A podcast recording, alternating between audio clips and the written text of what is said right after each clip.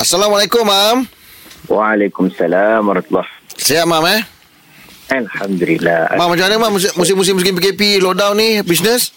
Aim macam Imam ni Bisnes dia Aim yang risau Dia ni jenis kan Sekali meniaga rehat 4 tahun Tapi betul lah Man Betul lah Ada member cakap Member saya meniaga-meniaga juga tu dia tak, Betul Mam eh Ha?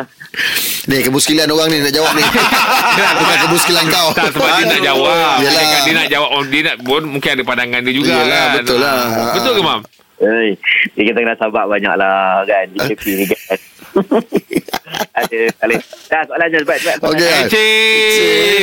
Okey, Mam. Kadang-kadang saya selalu bercerita kisah kawan-kawan uh, satu pejabat kepada suami. Tak kira lah sama ada uh, kisah peribadi atau soal kerja lah. Adakah dibolehkan sedangkan uh, saya niat untuk bercerita, bukan mengumpat dan sebagainya. Macam mana, Mam, dalam keadaan tu? Baik, uh, kalau cerita tentang orang lain, sesuatu yang orang lain tu kalau tahu benda tu dia tak berapa suka, uh, itu nama mengumpat lah. Ha, ha, ha. Ya, tapi ini dia cerita, dia cerita tentang diri dia. Jadi apakah hukum cerita tentang diri sendiri ni? Ha. Okey, hukumnya harus tak ada masalah. Dan kalau sekadar nak mengimbau kenangan, ah, benda-benda yang lucu lah. Benda yang Hmm. lawak ke. Ataupun benda-benda yang sedih zaman-zaman dia sekolah ke, zaman universiti ke. Hmm. Yang tak bolehnya, dia menceritakan dosa peribadi dia.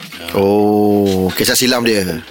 Ya kisah silam yang yang uh, Mengaibkan lah. dosa lah. Mm, mm, mm, Keaiban. mm, Jadi mm, mm. Tuhan dah tutup dah aib tu, tiba-tiba dia pergi buka pula. Hmm. Hmm. Lah Tuhan bagi- eh, Nabi kata ada orang yang mujahirin. Hmm. Hmm. Mujahirin ni orang yang cerita dosa peribadi lah. Dia cerita ke orang aku ni Hmm, buat hmm, begini begini begini hubungan begini begini. Ah, yang tu tak payah cerita. Oh, betul. Ah, maksudnya Tuhan su Tuhan tutup rahsia dia. Suat Tuhan nak suruh dia bertaubat.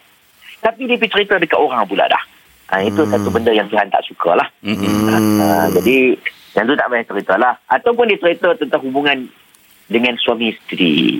Ah, yang tu Nabi pernah sebut seburuk-buruk orang ni akhlak dia adalah menceritakan hubungan yang berlaku di atas katil antara suami dan isteri. Yang tu tak payah cerita ke orang lah. Ah, Ah, Ah, betul, betul. Lah. ah. Okey, terima kasih, Mam.